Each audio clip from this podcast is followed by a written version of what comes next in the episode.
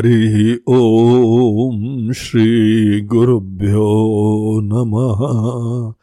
हरि ॐ तो कल हम लोग दृश्य विवेक में देख रहे थे, बल्कि शुरुआत से इस ग्रंथ को देखिए तो इतना बढ़िया डेवलपमेंट है इसका यहाँ हमको आचार्य बोलते हैं कि अपने सेल्फ परसेप्शन से अपनी रियलिटी तक की यात्रा। आज हर व्यक्ति के अंदर कोई ना कोई अपना परिचय है। अध्यात्म का प्रत्येक पथिक, प्रत्येक साधक उसके अंदर ये निश्चय होता है कि जो हमारी आज की आइडेंटिटी है, रगड़ा वही है वही problem there is nothing wrong in the world दुनिया में समस्या नहीं है, भगवान में तो है ही नहीं। है? लोगों में भी नहीं है। प्रॉब्लम की जड़ और ये रियलाइज़ करते करते जो है, वह उम्र गुजर जाती। और अनेकों को तो भी ये बात जो है समझ में नहीं आती है कि प्रॉब्लम हमारी अस्मिता में है, हमारी अपनी ही पहचान में है।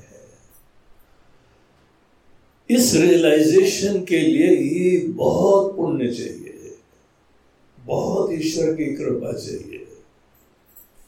अन्यथा आदमी ये सोचता है कि हम जो है तो बढ़िया है।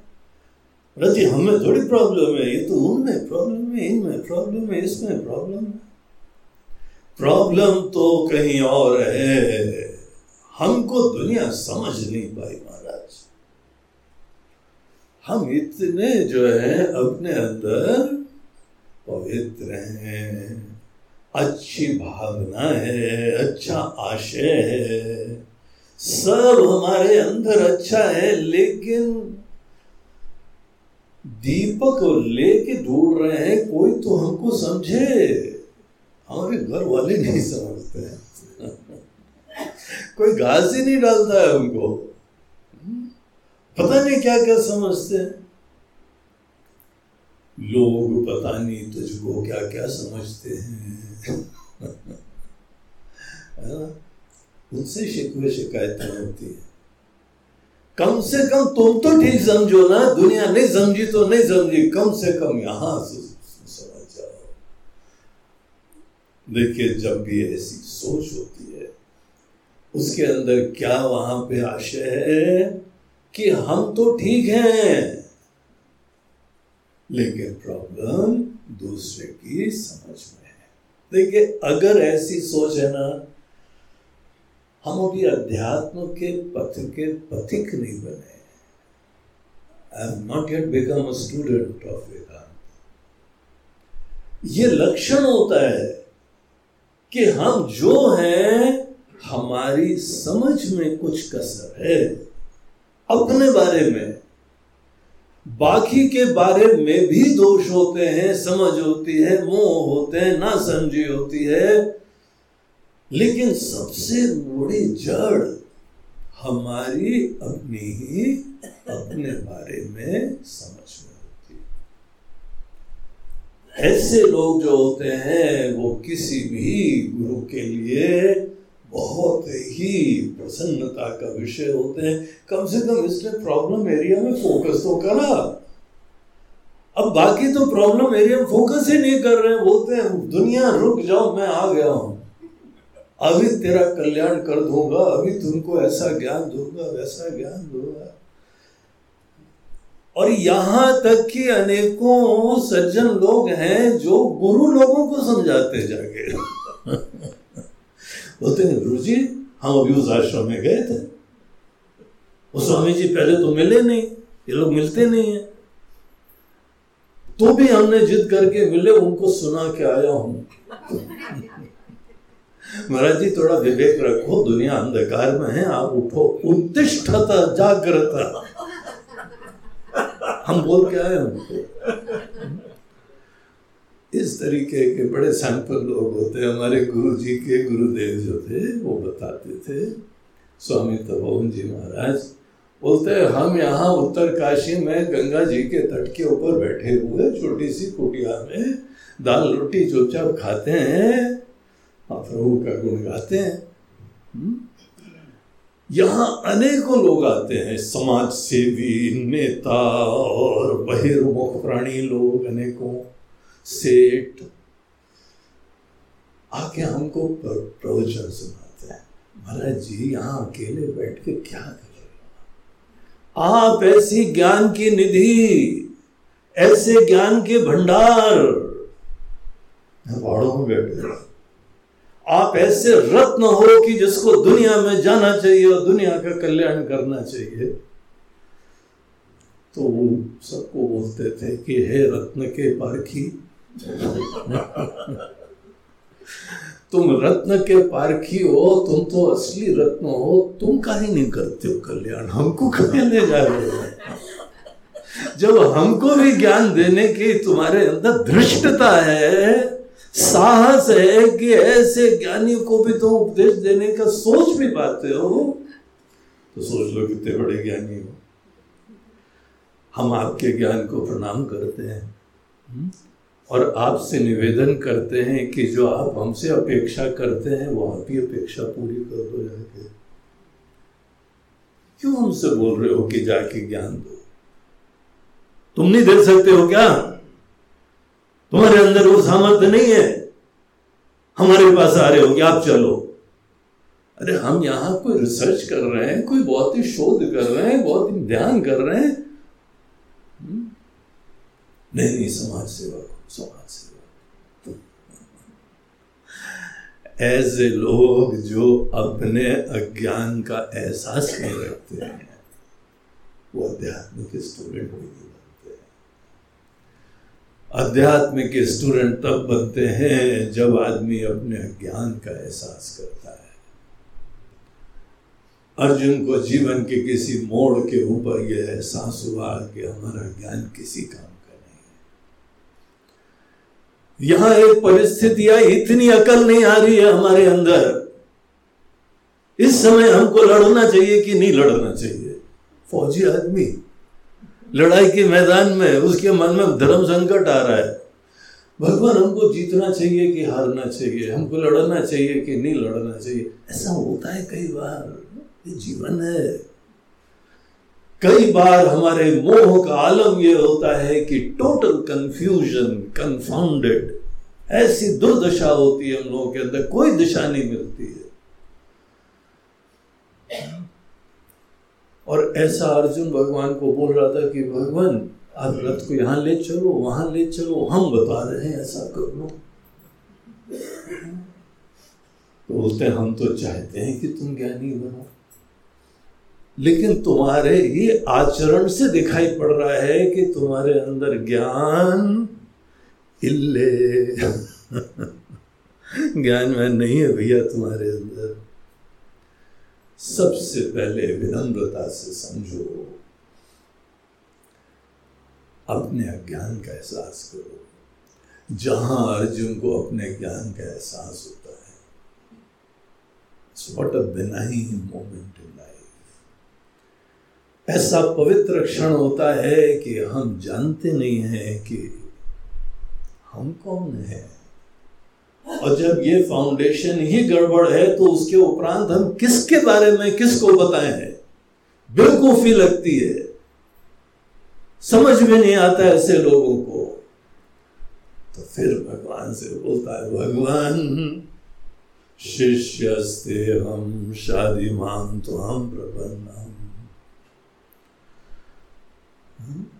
हमारे आप अज्ञान को दूर करिए। कृपया करके I do not know I know that I do not know इतना हम जान गए कि हम नहीं जानते हैं। और हम ये भी जान गए कि आप हमको जना सकते हैं। आप हमको ज्ञान दे सकते हैं। और हमारे अंदर बहुत तीव्र इच्छा है आपके कृपा से ज्ञान की प्राप्ति की और कोई प्रायोरिटीज नहीं है। कोई एजेंडा नहीं है ऐसे व्यक्ति को कहा जाता है कि वो अध्यात्म पथ का पथिक है। Student of Vedanta in fact student of anything for that matter आप किसी चीज़ का भी ज्ञान आप गए जो है किसी कलाकार के पास, उनसे कला ज्ञान लेना है। किसी मैथमेटिक्स के प्रोफेसर के पास गए, उनसे ज्ञान लेना है। साइंस के वाले को उनके पास ज्ञान लेना है। उन बहुत ही बड़े आर्टिस्ट को आप ही ज्ञान देने लगे। तो गुरु जी बोलते बेटा, ऐसा करो। हम नीचे बैठते हैं, तुम ऊपर बैठ। इतने समझदार हो तो फिर क्यों ये फॉर्मेलिटी दिखाने के लिए हमारे पास आए हो? हा? करो ना अपनी मन मर्ज़ी से। हम तुमको रोकते हैं क्या? लेकिन अगर तुमको नहीं पता है तो थोड़े से विनम्र हो, शांत हो, शरणागत हो, पूछो। पूरा कैंप हो जाता है, उसके बाद बोलते हैं, हमको तो कुछ समझ में नहीं आया, हमको कोई ज़रूरत ही नहीं है। अरे भैया फिर आए का है क्या हमें ज़बरदस्ती आएगा जैसे कोई सत्संग में होता है ना, बोलते हैं, चलो हमको छोड़ के आ जाना। बैठ जाना, थोड़ी देर बैठ जाना। सत्संग में बैठ जाना। पकड़ ला के लगते कई लोगों को पकड़वा के बुलाया जाता है। तो ऐसे लोग ज्ञान नहीं प्राप्त करते हैं ना। यहाँ पे एक व्यक्ति है गुरु जी के पास गया, महाराज जी हमको हमारी अस्मिता, उससे प्रारंभ करते हुए हमारे यथार्थ तक की यात्रा कराई दिस इज़ द अल्टीमेट तीर्थ यात्रा। आत्मबोध के एंड में, अंतिम श्लोक में शंकराचार्य जी कहते हैं कि ये जो आत्मदेव की यात्रा है, यही असली तीर्थ यात्रा है। बाकी तीर्थ यात्राएँ तो मनोरंजन है तफरी है। भिन्न भिन्न जगह का भोजन, पानी खाना पीना अब यहाँ चले, अब वहाँ चले, ये विक्षिप्त मन है डिस्टर्ब माइंड है। उसको ही बाहर की यात्राओं की सदैव अपेक्षा हुआ करती है। शांत रहो और असली यात्रा करो। अपने से प्रारंभ हो के अपने तक। देखो कैसी यात्रा इंटरेस्टिंग तो गुरु जी ने बोला, ठीक है बेटा, यही यात्रा करते हैं। तुम बताओ, कौन देख रहा है? बोलते, मैं देख रहा हूँ, आँखें देख रही है। बोलते हैं अच्छा आँखों को कौन देख रहा है? मन देख रहा है। अच्छा मन को कौन देख रहा है? साक्षी को चेतना देख रही है। तो बोलते हैं, आप सोचो, आज तुम्हारा सेल्फ परसेप्शन कैसा है? आज तुम्हारी अपनी अस्मिता का क्या स्वरूप है? तुम कौन? बोलते हैं, हम, हमारा नाम सो एन सो है हमारी उम्र सो सो है और हमारा रंग सो एन सो है हमारा काम का क्षेत्र सो एन सो था। हम जो है, वो फलानी नौकरी में और फलानी सेवा में रहे। लेकिन हाँ गुरु जी अब सेवा निवृत्त हो गए। अच्छा ये तुमने किसका परिचय दिया? साक्षी का कि किसका दिया? इसी को तो पकड़ के जी रहे ना, देखो। हमारा व्यवहार के प्रत्येक क्षण में यही परिचय है कि हमारा ये नाम, ये उम्र, ये जाति, ये काम का क्षेत्र, ये प्रोफेशन ये ज्ञान, ये डिग्री ये सब हमारा परिचय। बोलते हैं, यहाँ पहले श्लोक में बोल्ड आउट हो गया यार तुम। यहाँ हमने पूछा कि कौन देख रहा है? तो तुम अपने शरीर और इंद्रिय का ही परिचय देते हो। मैं बोला, इसको भी कोई देख रहा है ना? हाँ वो मन देख रहा है। तो मन से परिचय दो मन वो है जो समस्त चीज़ों को प्रकाशित करता रहता है। मन वो है जो सब चीज़ों को जानता रहता है। ऐसा परिचय दो ना? तुम तो मन भी नहीं हो, मन के दृष्टा हो। देखो कितना भेद हो गया ना?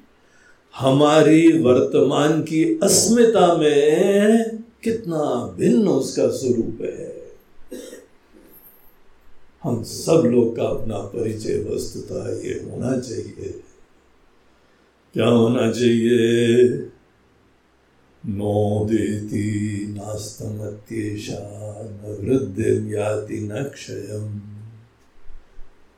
राज्य हमारा जो है कोई उदय नहीं होता है, अस्त नहीं होता न वृद्धि होती है, न क्षय होता है। हम स्वयं प्रकाशित होते हैं और अन्य चीज़ों को भी हम ही आलोकित करते हैं। यह होना चाहिए ना? अगर तुम साक्षी हो तो तुम्हारा ये परिचय होना चाहिए। लेकिन यही यहाँ पे सेल्फ परसेप्शन और सेल्फ रियलिटी में इतना बड़ा गैप है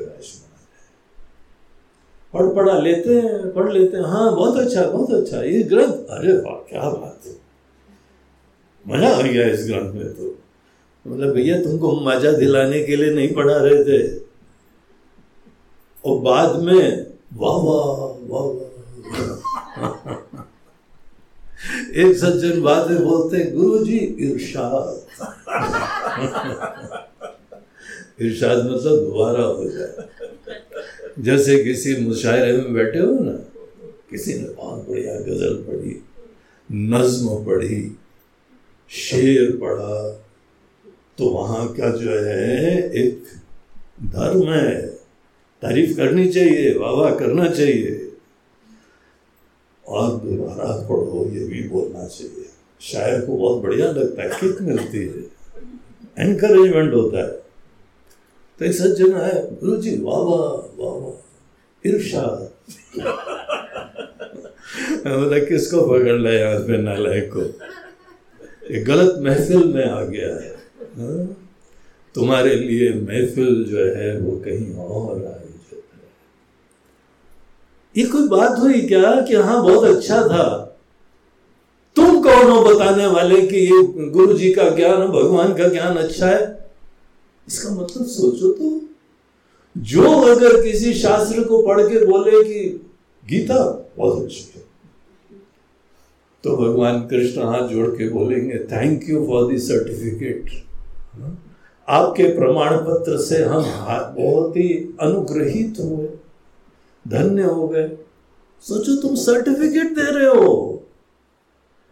हम कौन है भगवान का उपनिषद का शंकराचार्य जी के ग्रंथों के बारे में बोलने वाले? ये बहुत अच्छा है।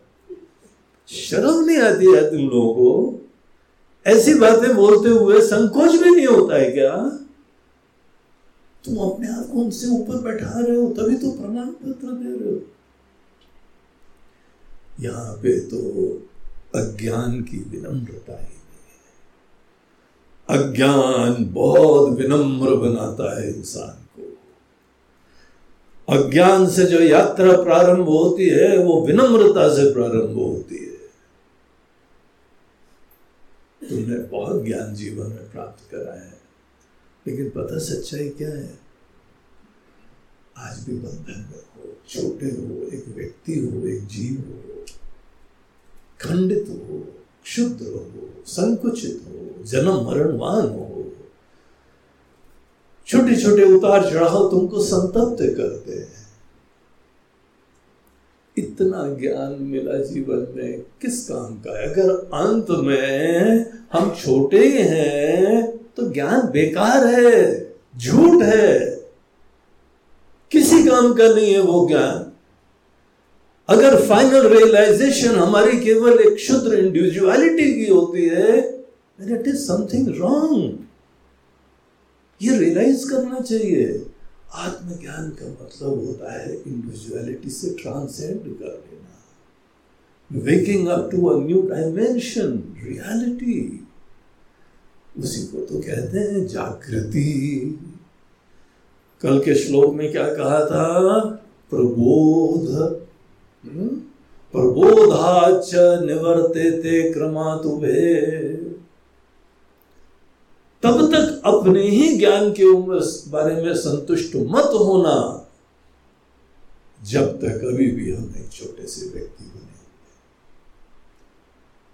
उस व्यक्ति ने कितना भी संसार में जुगाड़ क्यों ना कर लिया हो धन, दौलत, नाम, शोहरत कंफर्ट आदि आदि की व्यवस्थाएँ कर ली हो, इसमें कौन सी बड़ी अकल की बात है?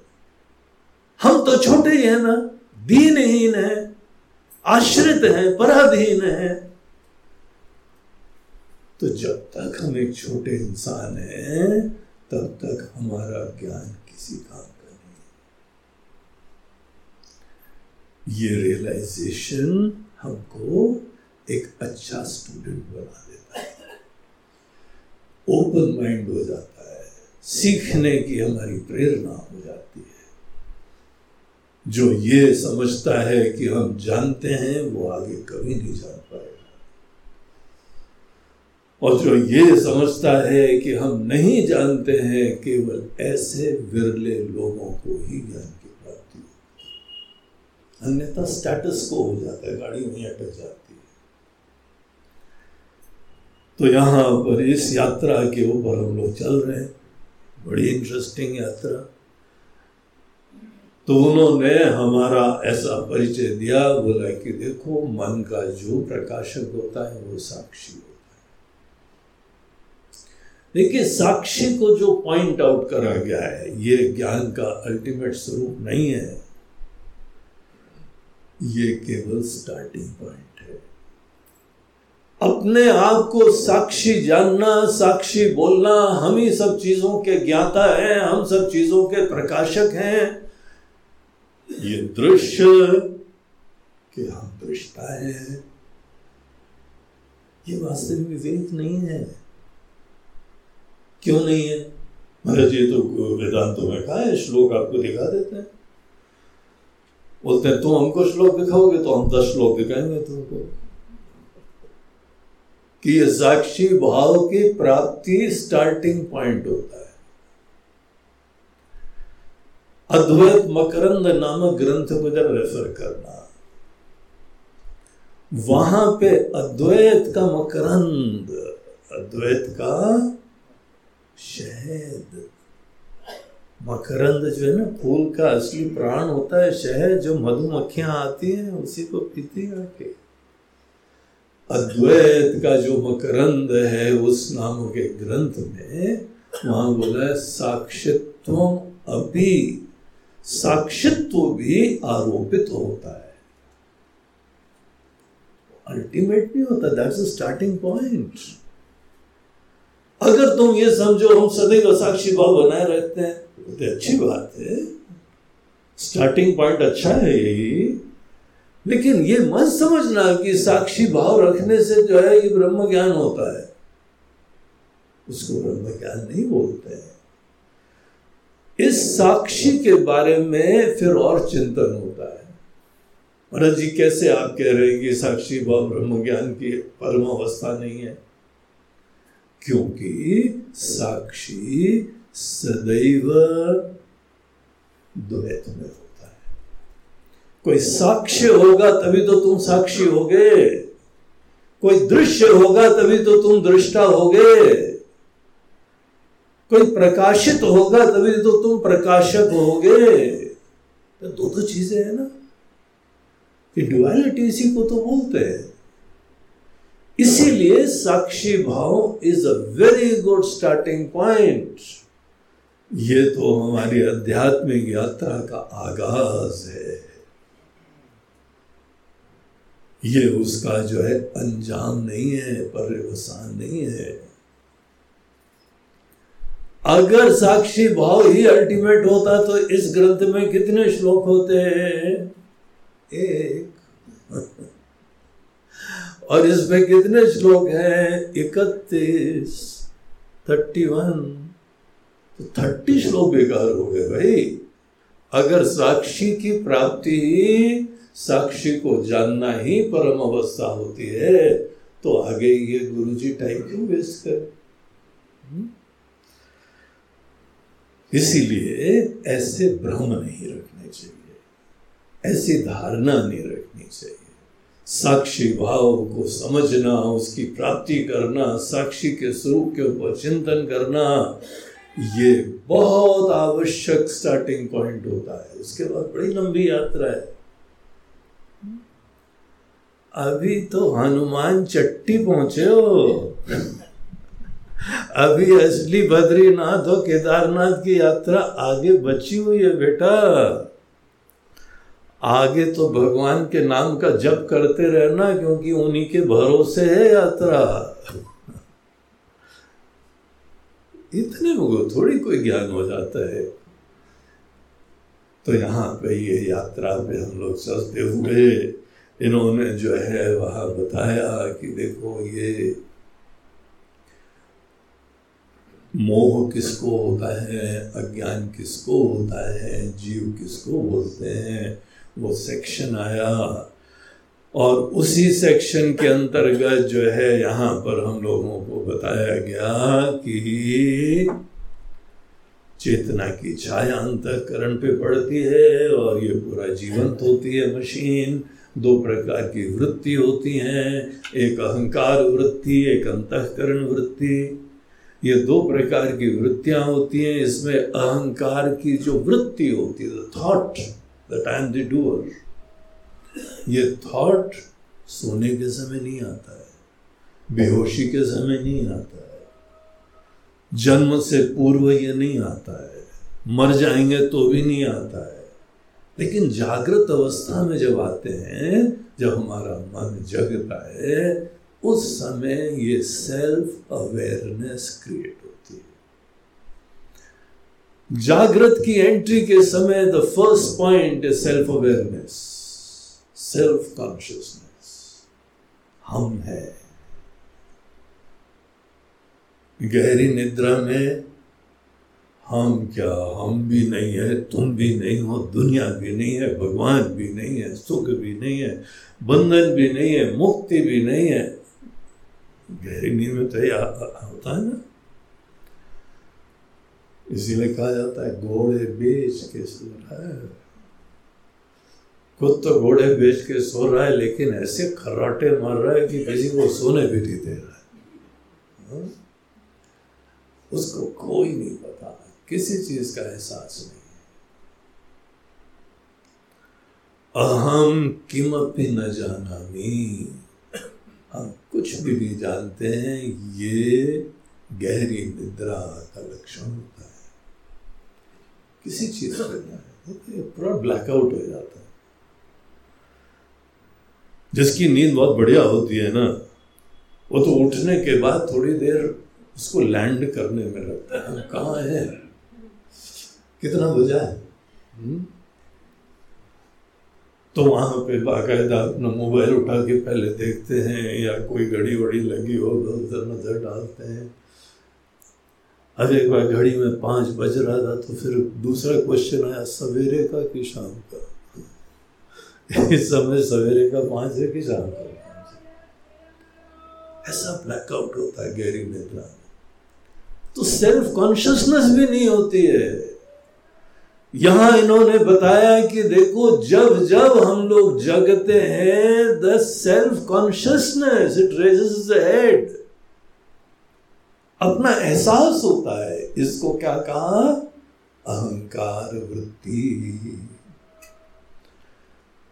तो ये अहंकार वृत्ति यहाँ अपना सर उठाती है, और उसके बाद इसी के साथ साथ साइमल्टेनियसली अंतकरण वृत्ति आती है। हमारे अंदर फील करने का सामर्थ्य, सोचने का सामर्थ्य मेमोरी बैंक का सामर्थ्य, याद रखने का सामर्थ्य, चित्त में सब मेमोरी होती है। बुद्धि में विचार होता है। और विचार विचार हो जाए, उसके बाद थॉट का फ्लो मन में होता है। ये सब हमारी फैकल्टीज इमीजिएटली सर उठाती है। बोलते हैं देखो ये मशीन चालू हुई। चेतना की छाया पड़ी अंतकरण में। इस तरीके से हमारे अंदर जीवंतता होती है। और इसकी पूरी कहानी हम लोगों ने देखी। अहंकार की क्या बढ़िया कहानी थी। अहंकार के कितने टाइप के आइडेंटिफिकेशंस थे। और फिर उसके बाद कल हम लोगों ने देखा कि अंतकरण वृत्ति का क्या आलम है। हम्म? एक कार की ड्राइविंग के दृष्टिकोण से आजकल की आधुनिक कारें हैं ना, उनके दृष्टिकोण से अहंकार और अंतकरण का पता क्या रूप है? एक अहंकार जहाँ पे मैनुअल इंटेलिजेंट ड्राइवर ड्राइव कर रहा है। और अंतकरण ऑटो मोड आजकल ऑटोमोट की गाड़ियाँ बहुत ही प्रसिद्ध हो रही हैं। हर गाड़ी के अंदर एडीएसी वगैरह क्या उसको ऑटोमेटिक ड्राइविंग कंट्रोल और इसको बहुत बड़ी बात समझाया जाता है। आजकल जैसे आर्टिफिशियल इंटेलिजेंस को बहुत बड़ा समझाया जाता है। Machine learning and artificial intelligence A I and M L A I and M L ये बहुत ही हाई फाई चीज़ है। एक महाराज जी बोलते हैं, तुमको समझ में नहीं आता यार। Artificial intelligence is an insult to you do realise that artificial intelligence से गाड़ी चलाओ। Why because natural intelligence ill natural intelligence का अभाव हो जाता है, तब आर्टिफिशियल इंटेलिजेंस से काम होता है। और सब आर्टिफिशियल इंटेलिजेंस वाले सीखते हम लोगों के अकल से अंतकरण से। ये मनुष्य के पतन का लक्षण है। ये मनुष्य के विकास का लक्षण नहीं है। उसके ही अपने अंदर अकल के पतन का सूचक है। उसको तो विचार ही नहीं आता इसलिए सब चीज़ें आर्टिफिशियल इंटेलिजेंस से चल रही हैं। हाँ उसका भी एक स्थान होता है यूज़ करो, तुमको यूज़ करना चाहिए, तुमको उसके भी ऊपर बैठना चाहिए, उसके मालिक की तरह बैठना चाहिए। तो अंतकरण जो है, वो ऑटोमेटिक कंट्रोल प्रोग्रामिंग कंडीशनिंग संस्कार। इसीलिए यहाँ पे आचार्य महोदय ने क्या शब्द यूज़ करा? वासना कल्पये स्वप्ने। संस्कारों से गाड़ी चलती है। कंडीशनिंग से गाड़ी चलती है। संस्कारों से गाड़ी चलती है। एक बार तुम्हारे मन के अंदर कोई संस्कार बैठ गए, वो ही ड्राइवर बने। जब जब तुमसे मिलते हैं तो हमको पता है तुम्हारे अंदर इंटरेस्ट किस चीज़ का है। कौन सी रुचियाँ हैं, कौन सी अरुचियाँ हैं, हमको थोड़े देर में परिचय हो जाता है। And nothing new can news expected of you कोई नया तो तुम कर ही नहीं सकते। वही पुराने करते हो। यही अंतकरण है। प्रोग्राम्ड तो अंतकरण और अहंकार ये दो चीज़ें अपना असर उठाते हैं और उसके उपरांत ये गाड़ी चलती रहती है। हम लोगों का कल जो है यह, विषय कौन से श्लोक तक चला था? बारहवें तक।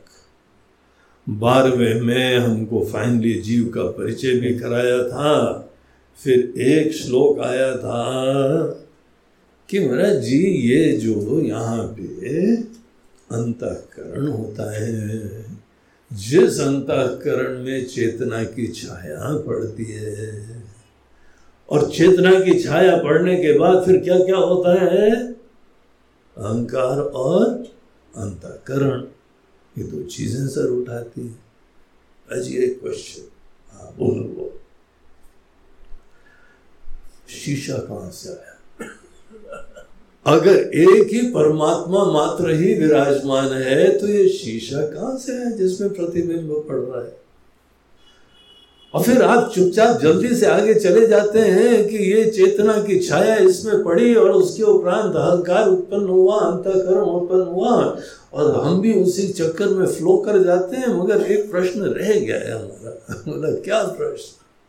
शीशा कहाँ से आया? अगर एकमात्र परमात्मा ही विराजमान थे, कौन सी ब्रांड का शीशा है, किसने बनाया है, कौन सी दुकान है, कहाँ से लाया गया है, क्या इंडिपेंडेंट सत्ता है शीशा की? अगर शीशा एक है और यहाँ वो बिंब एक है तो द्वैत हो गया। दो दो हो गए। फिर या तो आप अद्वैत का आइडिया ड्रॉप करो, या शीशा की कहानी बंद करो। बोलते, नहीं, शीशा तो है, तुम्हारा मन है कि नहीं है? नहीं, है तो। अंतकरण है, बुद्धि है। हे बुद्धू, बुद्धि है कि नहीं है? बोलते, नहीं नहीं, बुद्धि है बुद्धू मत बोलो बुद्धिमान होना इसका मतलब शीशा है। इसी शीशे में जो है चेतना का प्रतिबिंब पड़ा हो कहानी चालू हो गई। तो हमारा व्यवहार का प्रमाण दिखाता है कि अंतकरण है, मन है, बुद्धि है, ये सब चीज़ें हैं, अनुभव का विषय। ये आई कहाँ से? तो उसका यहाँ उत्तर देना तेरहवें श्लोक से चालू करते हैं। बहुत ही इंटरेस्टिंग प्रसंग है ये भी। तो इसमें हम लोग पढ़ लेते हैं पहले, फिर देखते हैं। शक्ति द्वयम ही माया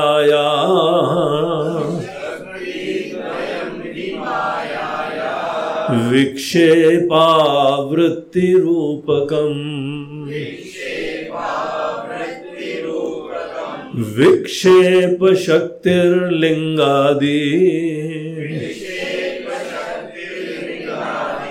शक्तिर्लिंगादि जगत्सृजे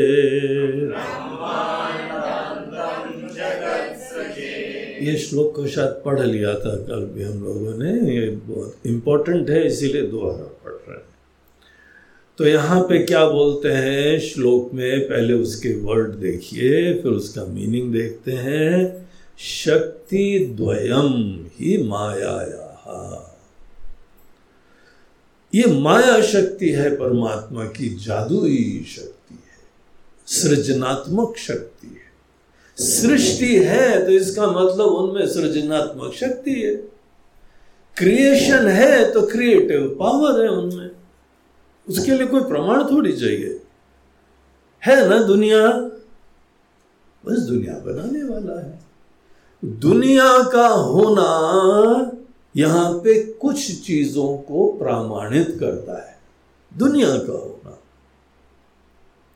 एक तो बनाने वाला होना ही चाहिए। कहाँ है, कैसा है, किधर रहता है, कहाँ नहीं रहता है, गोरा है, पतला है, काला है। कर्पूर गरम है कि नीला मुझे श्याम कोमलांगम है।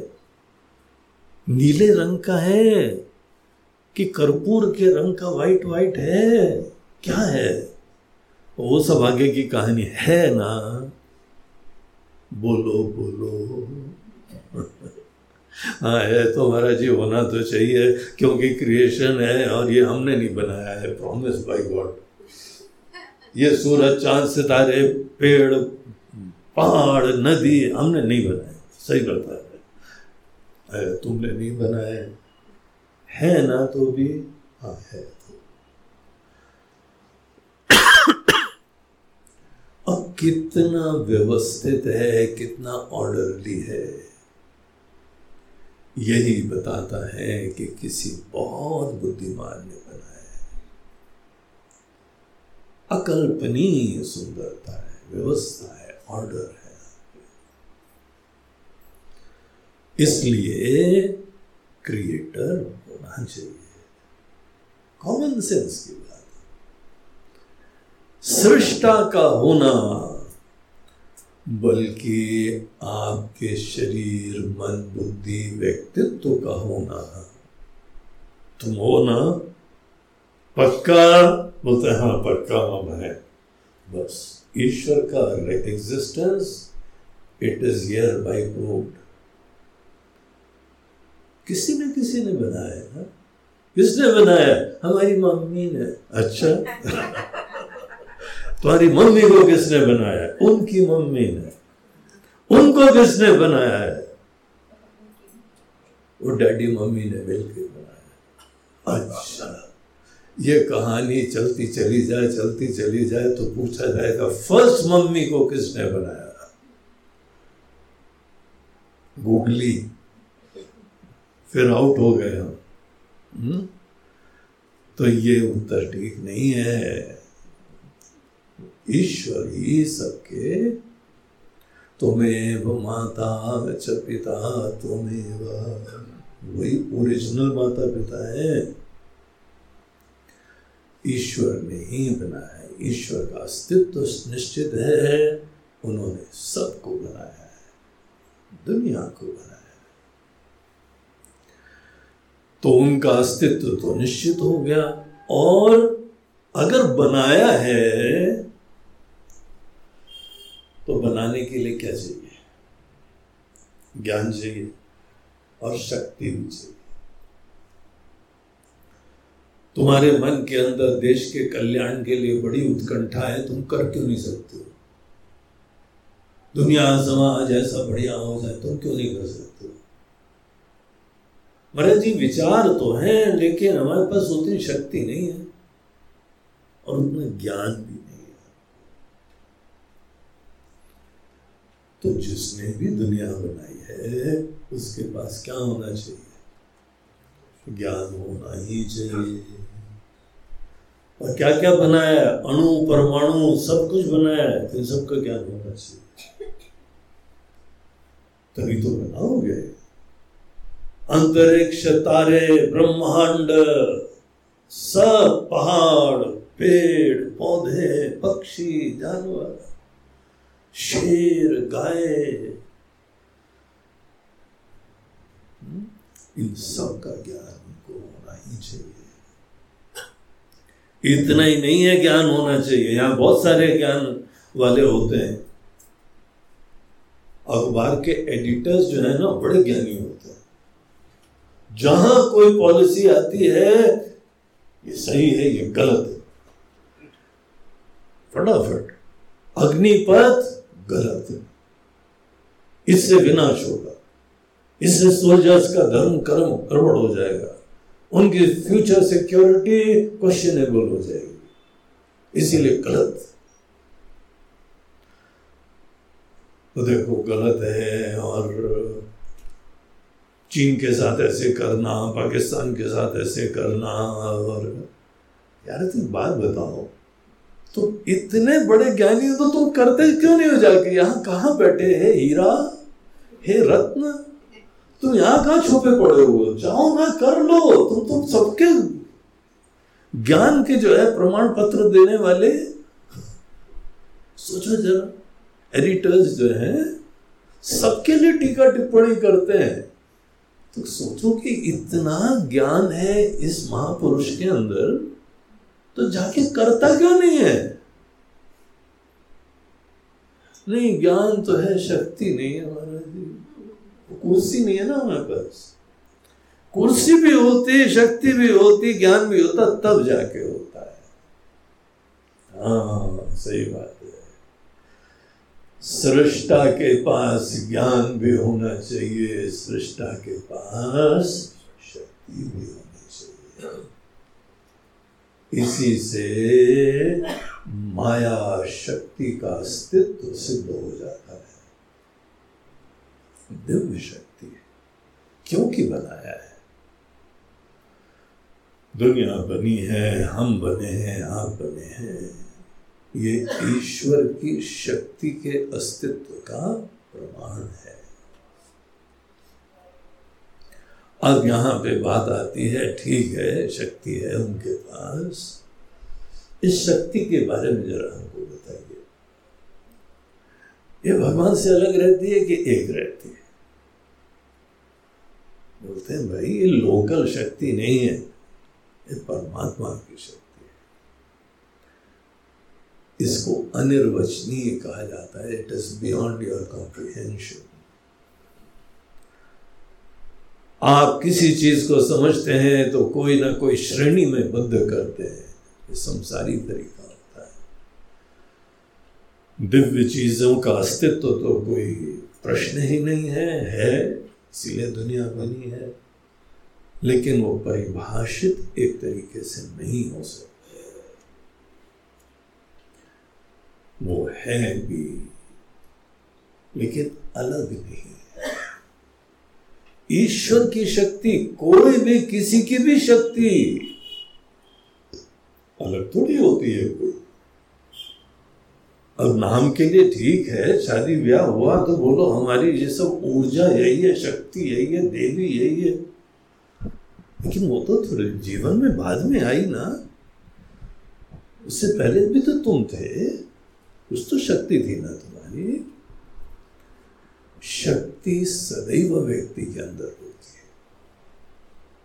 कभी शक्ति बाहर नहीं होती? पहलवान की शक्ति कहाँ होती है? पहलवान के अंदर होती है। बुद्धिमान की शक्ति कहाँ होती है? बुद्धिमान के अंदर होती है।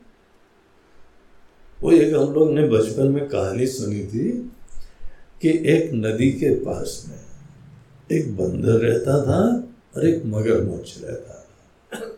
उन दोनों की दोस्ती बड़ी अच्छी दोस्ती थी। बचपन से वहीं पे जन्मे थे। बचपन से एक दूसरे को देखा था और उठते बैठते फिर वो धीमे धीमे पास आया। मिलना हो गया, परिचय हो गया। लेकिन आखिर मगरमच्छ ठहरा तो मगरमच्छ। उसके मन में एक आइडिया आया है कि ये बंदर का कलेजा कैसा होता है? हमको बंदर का कलेजा खाना है। कोई भी इच्छा, बड़ी विचित्र चीज़ होती है, इच्छा बड़ी शक्तिशाली होती है। गीता में भगवान ने बताया ध्याय तो विषयान पुंस, संगस्तेषु उपजायते, संगा संजायते काम। पहले धीमे से संकल्प आता है। तो थोड़ा सा विचार होता है धीमे धीमे उसी की इच्छा हो जाती इच्छा हो जाती तो इट्स वेरी डोमिनेंट शक्ति। पावर, आपको ओवर पावर करती है तो नचा देती है।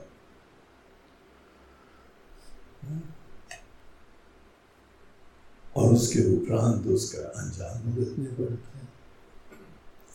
तो उस मगरमच्छ में इच्छा आ गई कि बंदर का कलेजा बंदर का कलेजा। अब बंदर का कलेजा कैसे खाना भाई? तो उसने दोस्ती करी। को बंदर को बोला कि देखो तो हमारे दोस्त हो, कितने अच्छे और यहाँ पे पेड़ के ऊपर फल वल खाते रहते हो। उस पार एक बहुत अच्छा बगीचा है। वहाँ इतने बढ़िया बढ़िया फल लगे हैं। हम तो मगरमच्छ ठहरे। हम तो देख सकते हैं बस। हम ऊपर थोड़ी चढ़ के पेड़ में खा सकते हैं। तो हमारे दोस्त हो, इसीलिए तुमको हम बता रहे हैं। तो खाना हो तो हम तुमको अपनी पीठ पे बैठा के उस पार ले चलते हैं। तो बंदर ने सोचा, आज तक हमने, हमारे बाप दादाओं ने भी मगरमच्छ के ऊपर बैठ के कभी यात्रा करी नहीं। अब ये ऐसा प्रस्ताव दे रहा है कि हमारी पीठ पे बैठ जाओ और हम तुमको उस पार ले जाते हैं, फिर वहाँ तुम फल खा लेना। लेकिन अपनी दोस्ती का तकाजा, दोस्ती का विचार कर बोला कि चलो, दोस्ती तो है, क्या करेगा? तो उस पर बैठ गया और चलने लगा। नदी के बीच में जहाँ सबसे गहरा था, वहाँ जाके उसने रुका। और बोला, हे मित्र, हमको क्षमा करना। हमारे मन में कुछ और आइडिया आ रहा है। आज तक हमने बंदर का कलेजा नहीं खाया हमको तुम्हारा कलेजा खाना है, ये सब उसी के षड्यंत्र था, उसी की गणित थी। अब बंदर बोला ये पहुँच गए। ये तो बड़ा दुष्ट निकला, असुर। धोखेबाज मन ही मन सोचा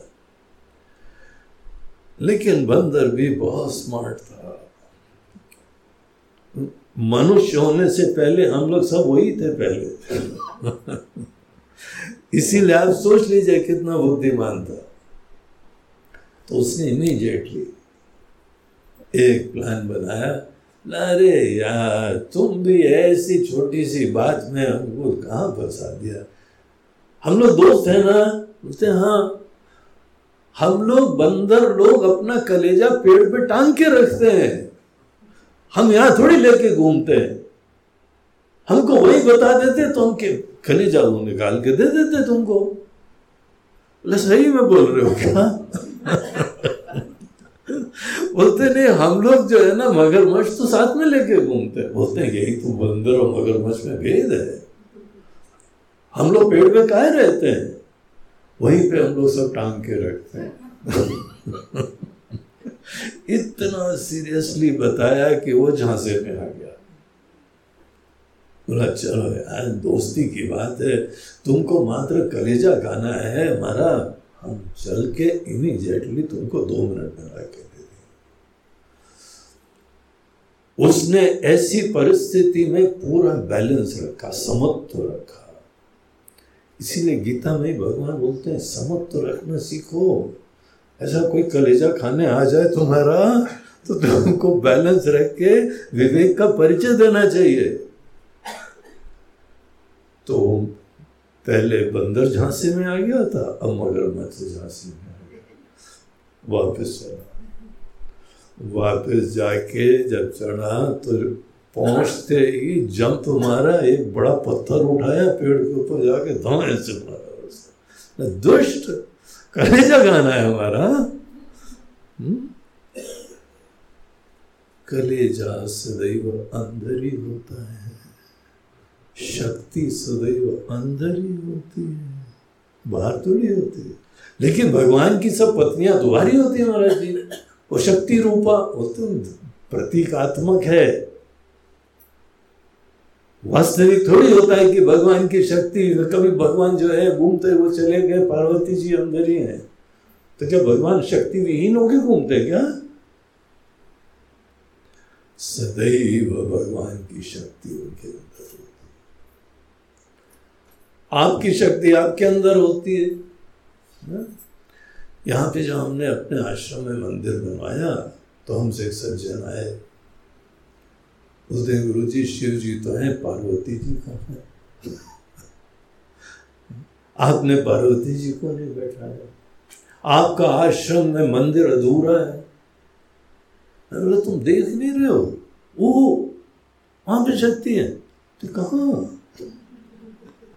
शिव जी के अंदर झांको हमारे आश्रम में शिव जी के अंदर शक्ति है। बहुत समझाया उनको तो समझ में नहीं आया। फिर एक नवरात्रों में ऊपर शिवलिंग के अंदर माता जी को बैठाया है।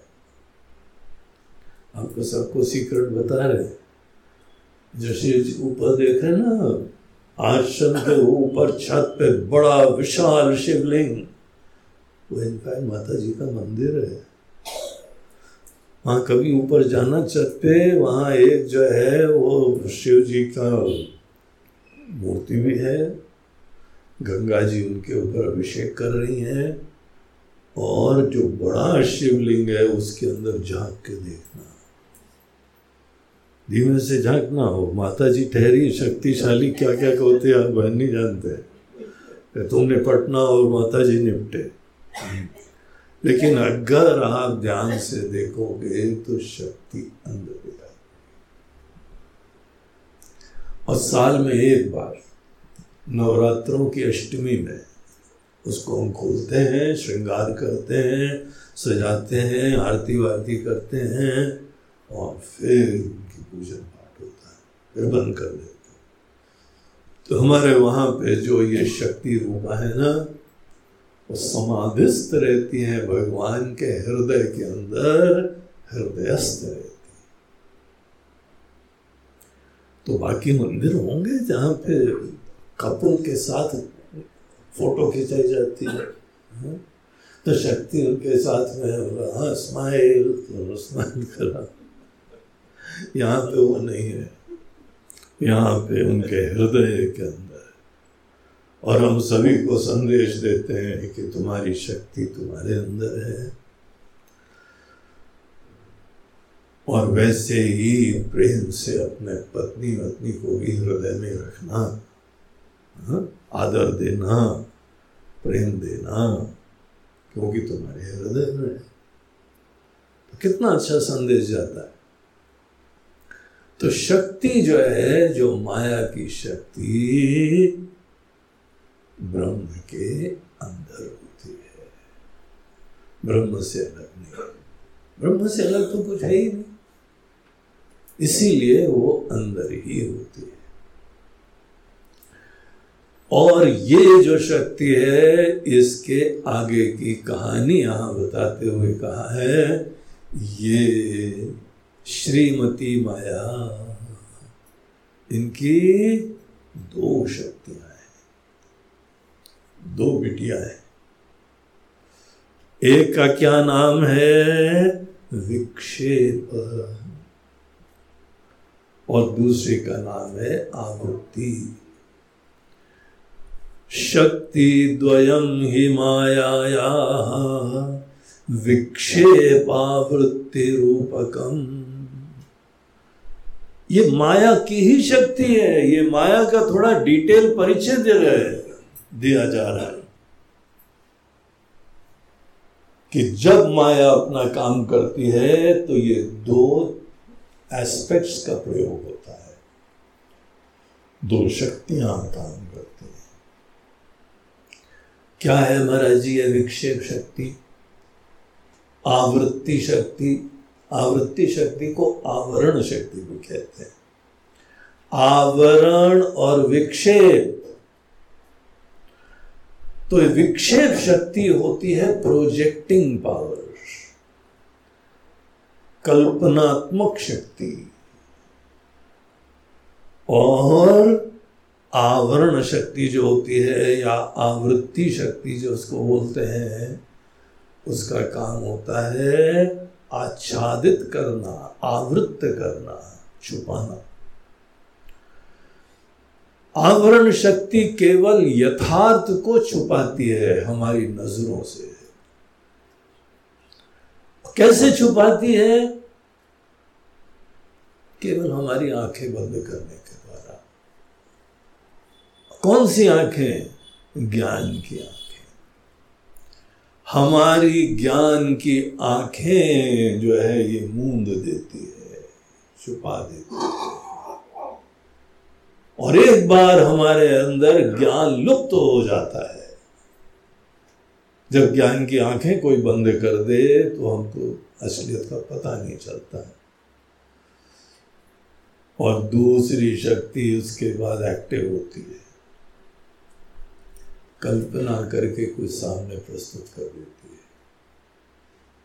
ये दोनों बहनें साथ साथ काम करती हैं। एक पहले आँख छुपाएगी आँख बंद कर देंगी और दूसरा सामने कोई ना कोई कल्पना प्रस्तुत कर देगी। ये दो माया की शक्तियाँ हैं। बोलते हैं अच्छा महाराज जी, ये जो विक्षेप शक्ति है, ये क्या बनाती है? क्या क्या क्रिएट करती है? तो बोलते हैं, विक्षेप शक्ति, लिंगादि ब्रह्मांडांतम जगत सृजेत। जगत सृजे, ये पूरे जगत को प्रस्तुत करती है। जैसे हम लोग जब पिक्चर विक्चर जाते हैं ना तो एक प्रोजेक्टर होता है। प्रोजेक्टर जो है, वो प्रोजेक्ट करता है। और फिर पर्दे के ऊपर हमको एक कल्पना की दुनिया दिखाई लगती और आवरण शक्ति क्या करती है? लाइट ऑफ़ करती है। हॉल में पहले लाइट ऑफ़ होती है। सब कुछ अन्य दिखना बंद हो जाता है। जब हमारा बाकी सब चीज़ें अनुपलब्ध हो जाती हैं, तभी प्रोजेक्टर अपना काम चालू करता है।